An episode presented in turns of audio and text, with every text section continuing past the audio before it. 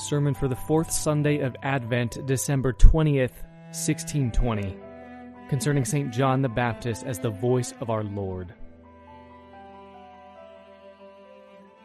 As I pointed out last Sunday, when he was questioned as to whether or not he was the Christ or Elias or the prophet, the glorious St. John testified abundantly and gave excellent proof of his humility.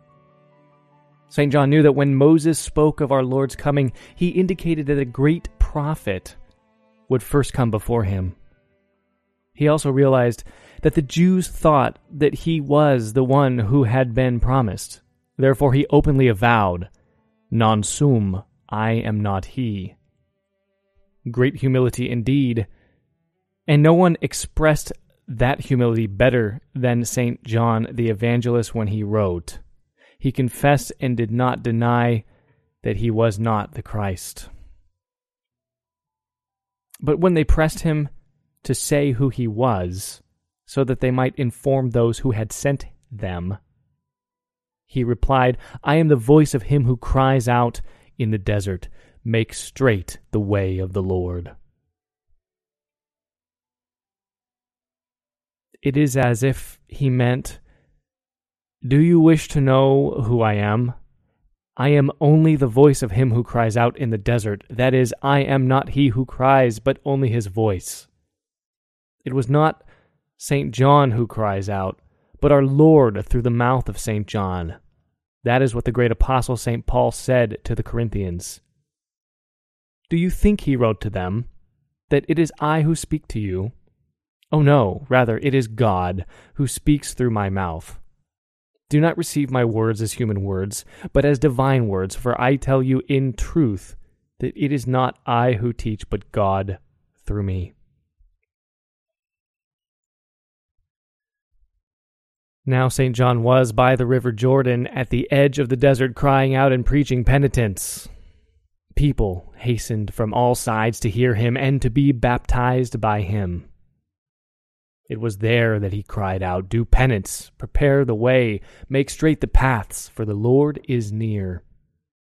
But because I cry out and preach in the desert, you want to know who I am.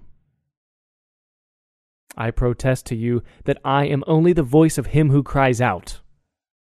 It is not I who cry out in the desert, Do penance.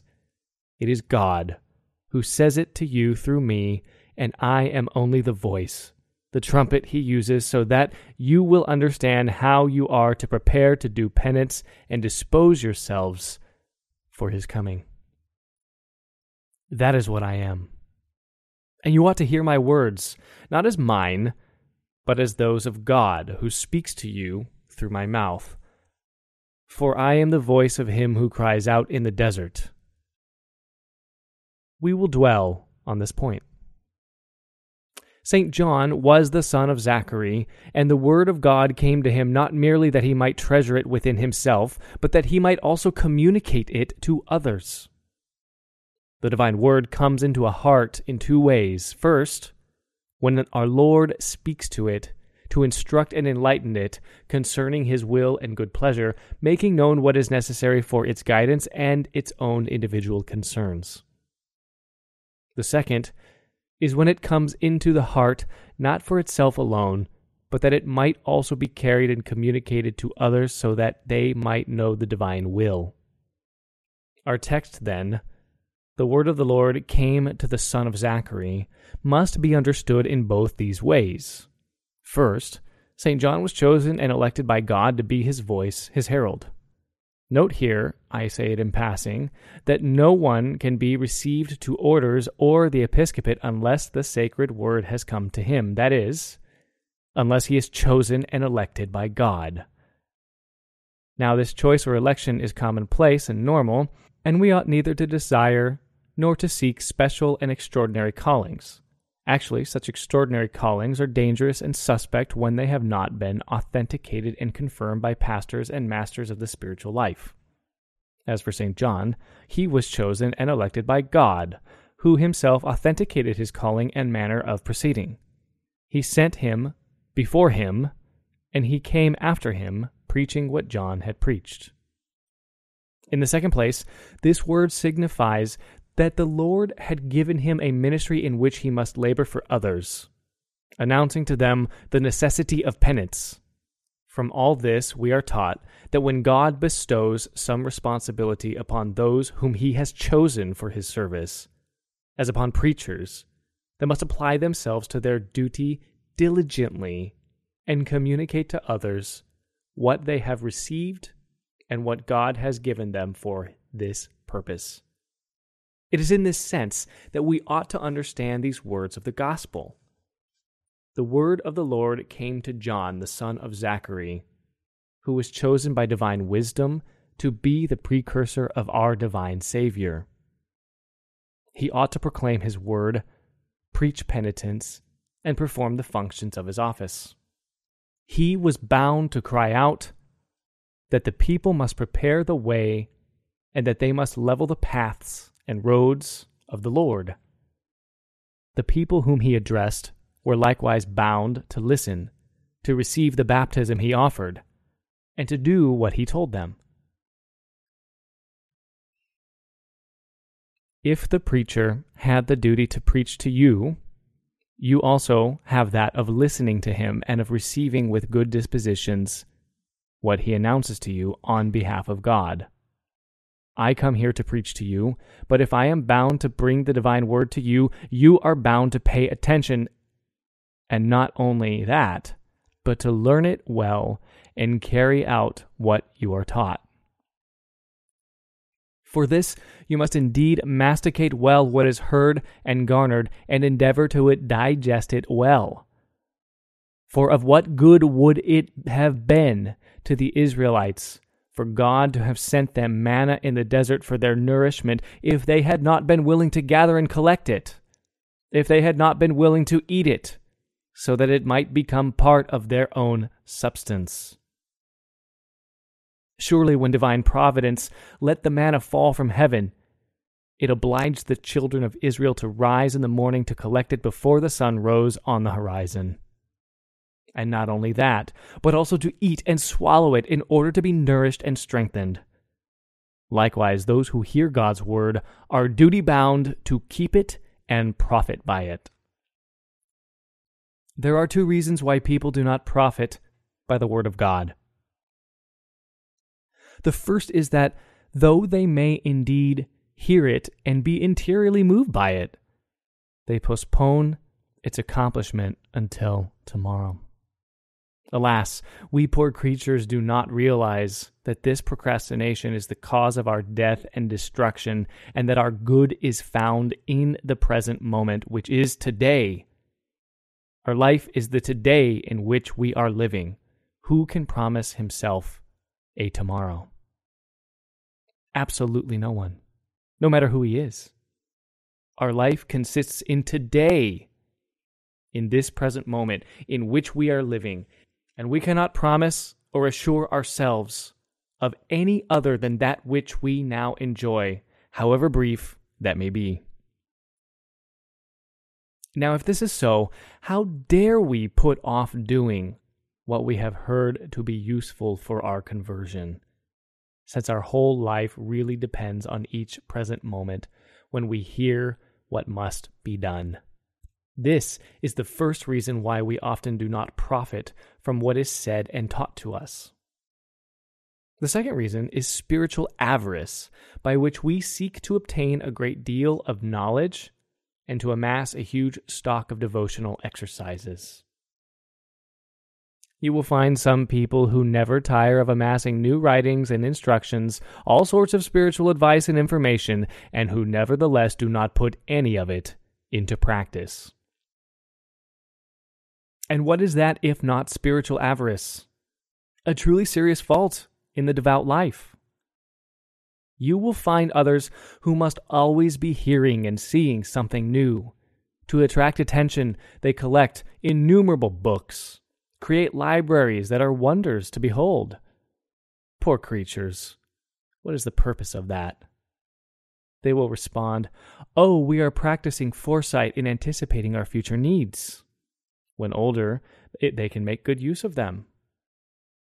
Oh God, Do you not realize that our Lord strongly desires to remove such avarice and anxiety from this disciple's heart and command them to live from hand to mouth and to have no anxiety about tomorrow? Indeed, among the ordinances which God imposed on the children of Israel was the command to collect only a certain measure of manna.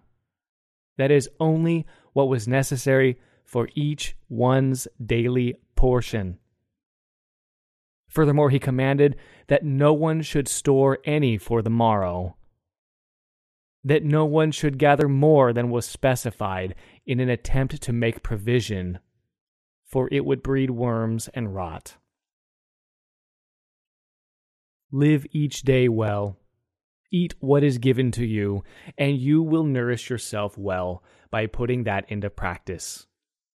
Leave the rest to divine providence, which will surely provide sufficiently for your needs.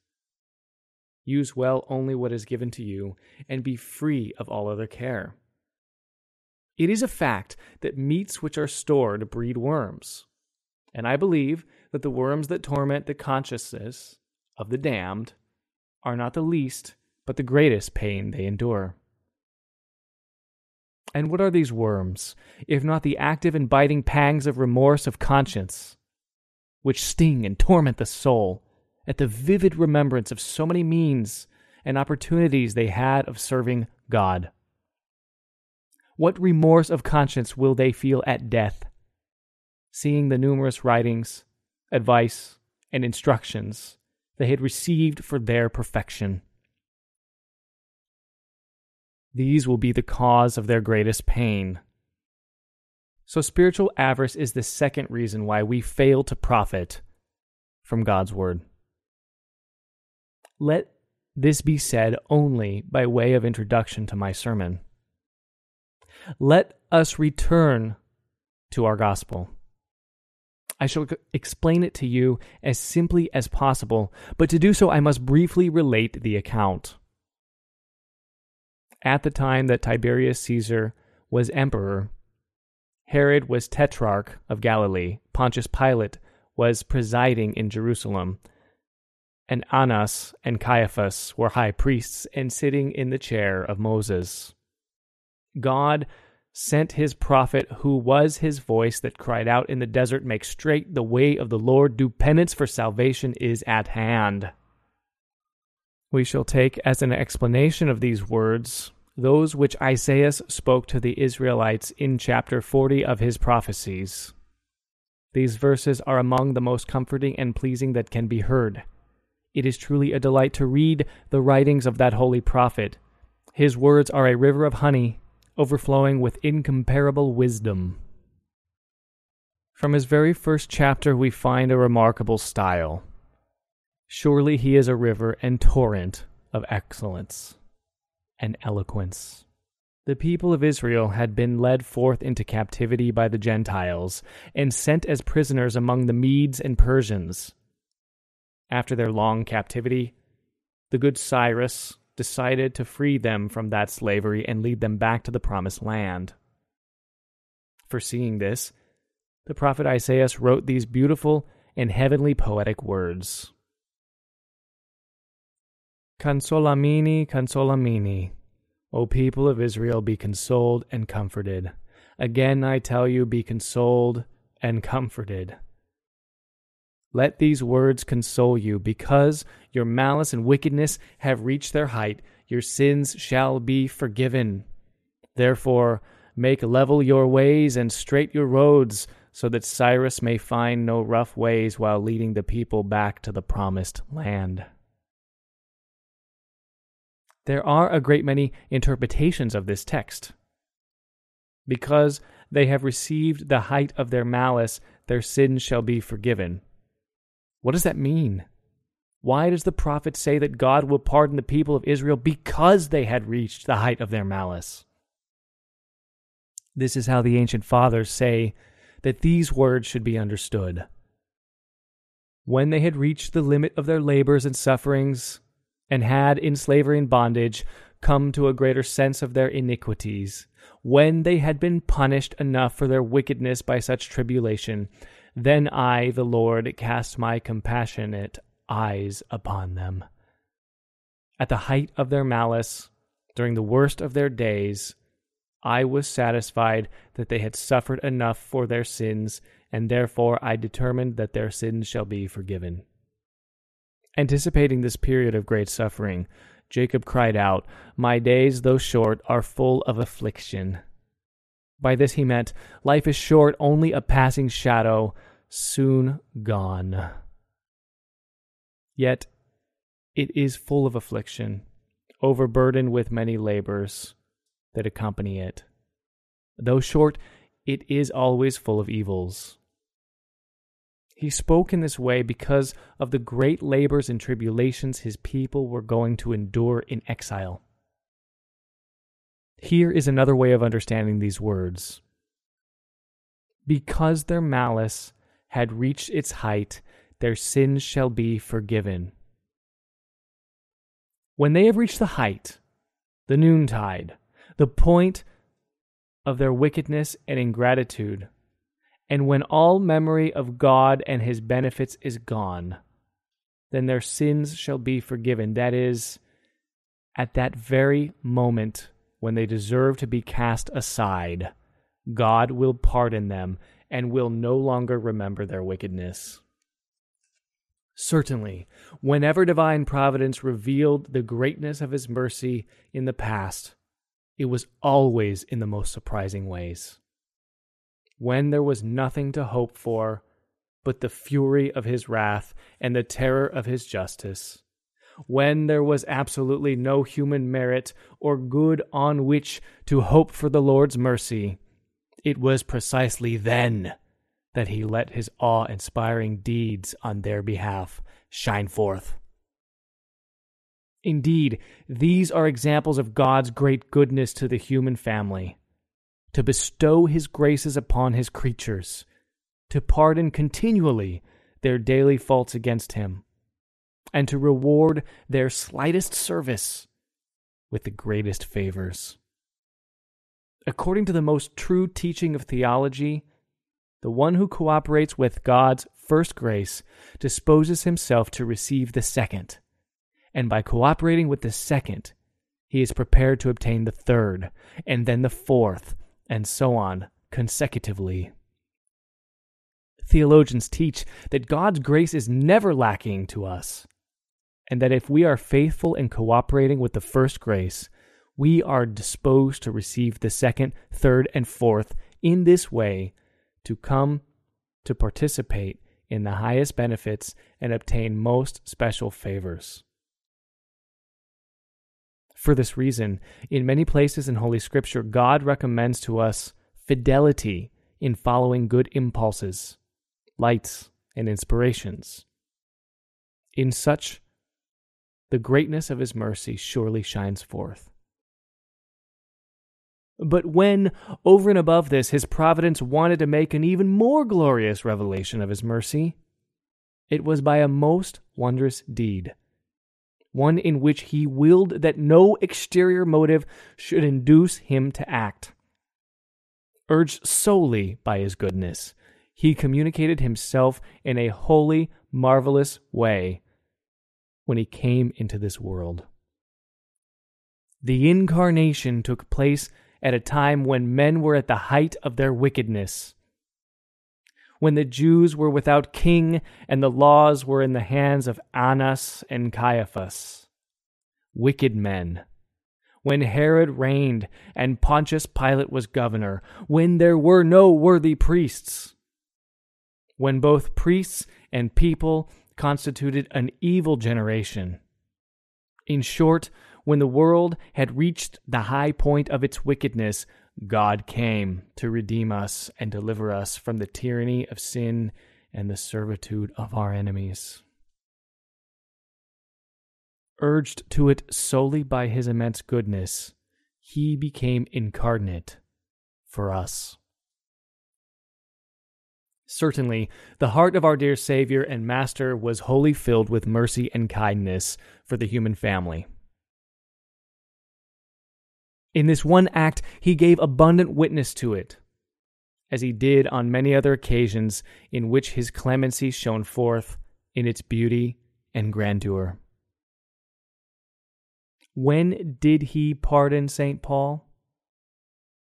When he was at the height of his malice. His sins were forgiven him. For everyone knows that at the time of, time of his conversion, this apostle was in the throes of his greatest hatred and fury against Jesus Christ. Not able to vent his rage against Jesus himself, he directed his wrath against his church. But with such fury that he foamed with rage like one insane, a madman totally beside himself. It was precisely at this point that our Lord countered his malice and ingratitude with his meekness and infinite mercy, touching him and pardoning him all his iniquities. At the very moment in which he had completely forfeited such mercy. O oh God, how vast were the riches of your goodness towards that apostle. Nevertheless, we see similar instances of this goodness every day. When sinners are most hardened in their sins, when they have reached the point of living as if there were no God, no heaven or hell, it is often then that the Lord allows them to find his heart full of pity and kind mercy towards them. I never read of David's conversion without trembling in awe at how he committed such grave sins and remained an entire year in sin without acknowledging the fact, as if he were asleep with no recognition of his terrible crime before God. Perhaps there might have been some excuse for him if he had sinned while still a shepherd tending his sheep but David grievously offended God after having received very special graces and many inspirations, lights, and favors. God had made him a man after his own heart and allowed him to perform many marvels and prodigies. David had always been nourished in the heart of sweet clemency and divine mercy. And the fact that despite such graces, he should have committed such heinous offenses and remained an entire year without acknowledging them? Oh, that greatly astounds me. He began with adultery, but that meant little to him. Is it not amazing how unwilling the human spirit is to acknowledge its faults? When guilty of them, it tries to conceal them by committing even more grievous ones.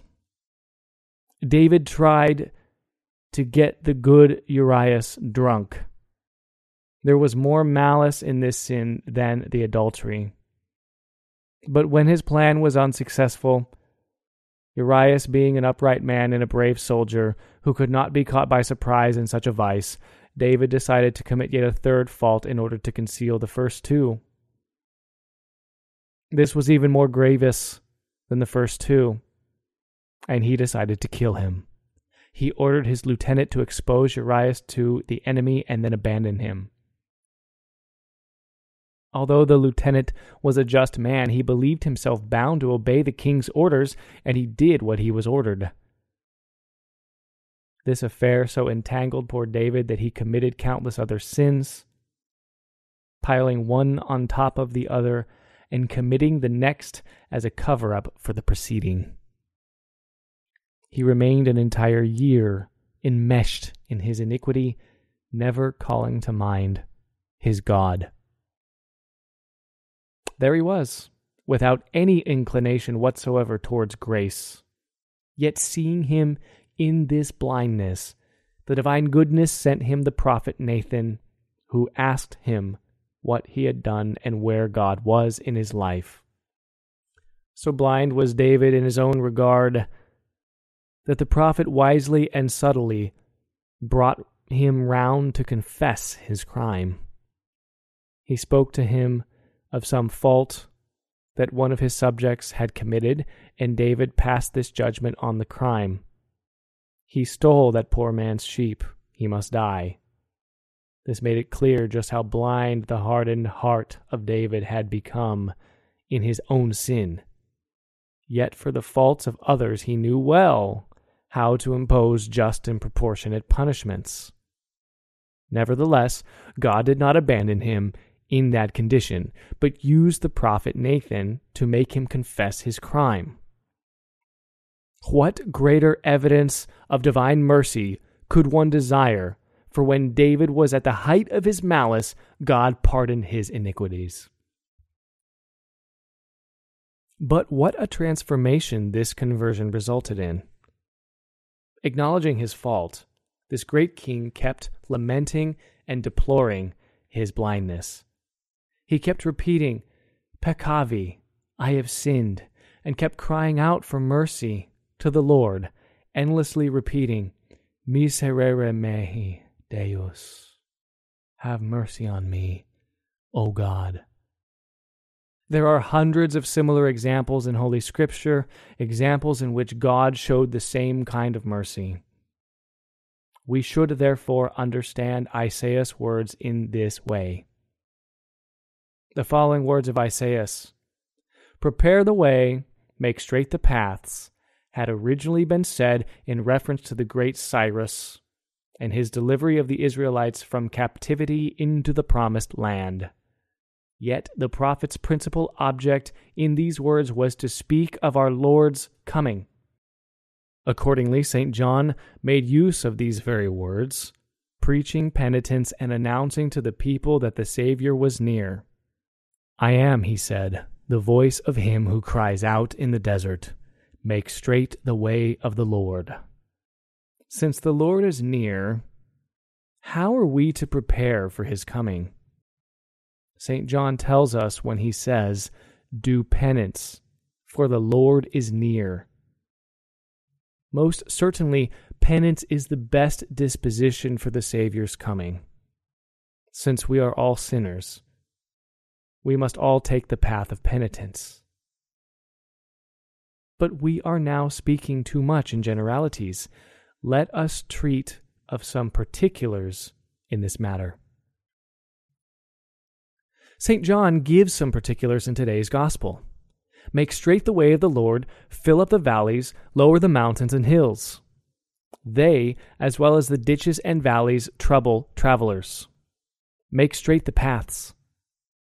Those that twist and turn fatigue the pilgrim greatly. Our life, too, contains many hills, valleys, and tortuous ways, which can be put right only by penitence. Penitence fills up the valleys, lays low the mountains, makes straight and smooths the ways. Do penance, says St. John. Lower those mountains of pride. Fill up those valleys, those ditches of lukewarmness and tepidity. The valleys which the glorious St. John wants us to fill up are none other than fear, which, when it is excessive, leads to discouragement at the sight of our sins. Fill up the valleys. That is, fill your heart with confidence and hope because salvation is near at hand. The sight of our great faults brings with it a certain horror and shock, a certain fear and terror which unnerves the heart and often leads to discouragement. These are the ditches and valleys that we must fill for our Lord's coming. One day, the good St. Thais, I must tell you this because it comes to my mind and is apropos, said this to St. Paphnutius Father, what am I to do? The memory of my miserable life terrifies me. She had been a great sinner and was now filled with fear because of those past sins. The good saint replied, Take care not to raise your eyes to heaven, you who have time and again use them to cast dangerous glances, to flirt and the like. And do not raise those hands through which you have performed so many evil deeds. Throughout your whole life, exercise yourself in humility and confide yourself to the goodness of God fear, but hope at the same time. Fear lest you become haughty and proud, hope lest you fall into discouragement and despair. Fear and hope ought never to be without one another. Since fear without hope is despair, and hope without fear is presumption. We must then fill up these valleys formed by the fear which comes from the knowledge of the great imperfections and sins we have committed. We must fill them with confidence mingled with the fear of God. Lower the mountains and hills. What are these mountains? But presumption and pride, which are very great obstacles to our Lord's coming. He humbles and lowers the haughty and penetrates the depths of the hearts to discover the pride that lies hidden there. It is useless to say to him, I am a bishop, a priest, a religious. Well and good, but if you are a bishop, how do you conduct yourself in this ministry? What is your life like? Are your morals congruent with your vocation? Are you full of arrogance and presumption like the Pharisee in the gospel? Or are you like the humble publican? The Pharisee was a mountain of pride. True, he possessed some outward semblance of virtue, but he boasted and gloried in it. He said boldly, I give you thanks, O Lord, that I am not like the rest of men. I pay tithes, I fast so many times a week, and so on. Seeing his pride, God rejected him. And that poor publican, who in the sight of the world was a high and rugged mountain was lowered and made smooth in the sight of the divine majesty when he came to the temple. Not daring to raise his eyes to heaven because of his great sins, he remained at the entrance with a contrite and humble heart. As a result, he was worthy of finding grace before God. I could still say many more things on this subject, but I shall be content for now with what I have already touched upon.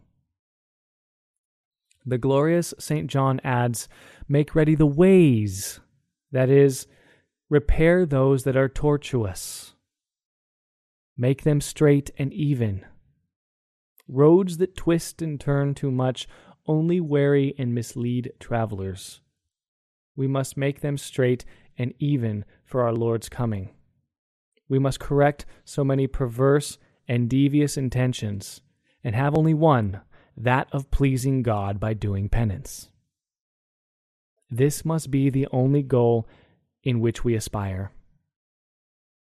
We ought to be like the mariner who, in steering his vessel, always keeps his eyes on the needle of the compass, and those who sail their little boats always keep their hands on the tiller. We too must always have our eyes upon the opportunities for penance. Some people are unwilling to do penance until they are no longer able to take advantage of it. Oh, they say, God is so good and merciful, we can settle affairs with Him later on. Let us enjoy ourselves now. At the hour of death, we will say a fervent, I have sinned, and God will pardon us. Is it not great presumption on their part to take advantage of the divine goodness by continuing to live in their sins? Do they not realize that although God is infinitely merciful, he is also infinitely just? When his mercy is thus presumed, it provokes his justice. Make straight the way of the Lord, that is, acquire an even disposition by the mortifications of your passions, inclinations, and aversions. An even disposition is the most pleasing virtue in the spiritual life, one for which we must work continually. My God, how utterly delightful it is to reflect upon the life of our dear Savior and Master. There we find this perfect equanimity of spirit and shining brilliantly in the midst of all sorts of changing circumstances. Certainly no one but he and the sacred and sinless Virgin enjoyed it to such perfection. All the other saints labored diligently to acquire it, and to a degree have done so, but none perfectly. In each of them, something marred the perfection of their equanimity of spirit. This was true even for St. John the Baptist, for according to some doctors, he had sinned venially. O God, how pleasing it is to find this even disposition in someone. Most of us are far from it, so changing and inconsistent. There are some people who, when in a happy mood, maintain a pleasant conversation. But before we can turn around, they are disturbed and troubled. There are others we can speak to at this moment in a certain way, but within an hour we must use a totally different approach. A certain person will just now have been sweet and light-hearted, but in a little bit he will be harsh and bitter. Indeed, all we find among us are capriciousness and fickleness. These are the ways we should even out for our Savior's coming. To do this well, we must go to the school of the glorious St. John the Baptist and place ourselves, or rather ask him to receive us, among his disciples. For do you not see that this great saint sent his disciples to the Lord? He instructed him personally. He instructs them into his hands, and our Savior kept them. After St. John's death, they became his disciples. If this glorious precursor receives us, he will surely place us in the hands of our Savior, who in turn will place us in the hands of the Eternal Father, whom we shall praise for all eternity together with him and the Holy Spirit. Amen.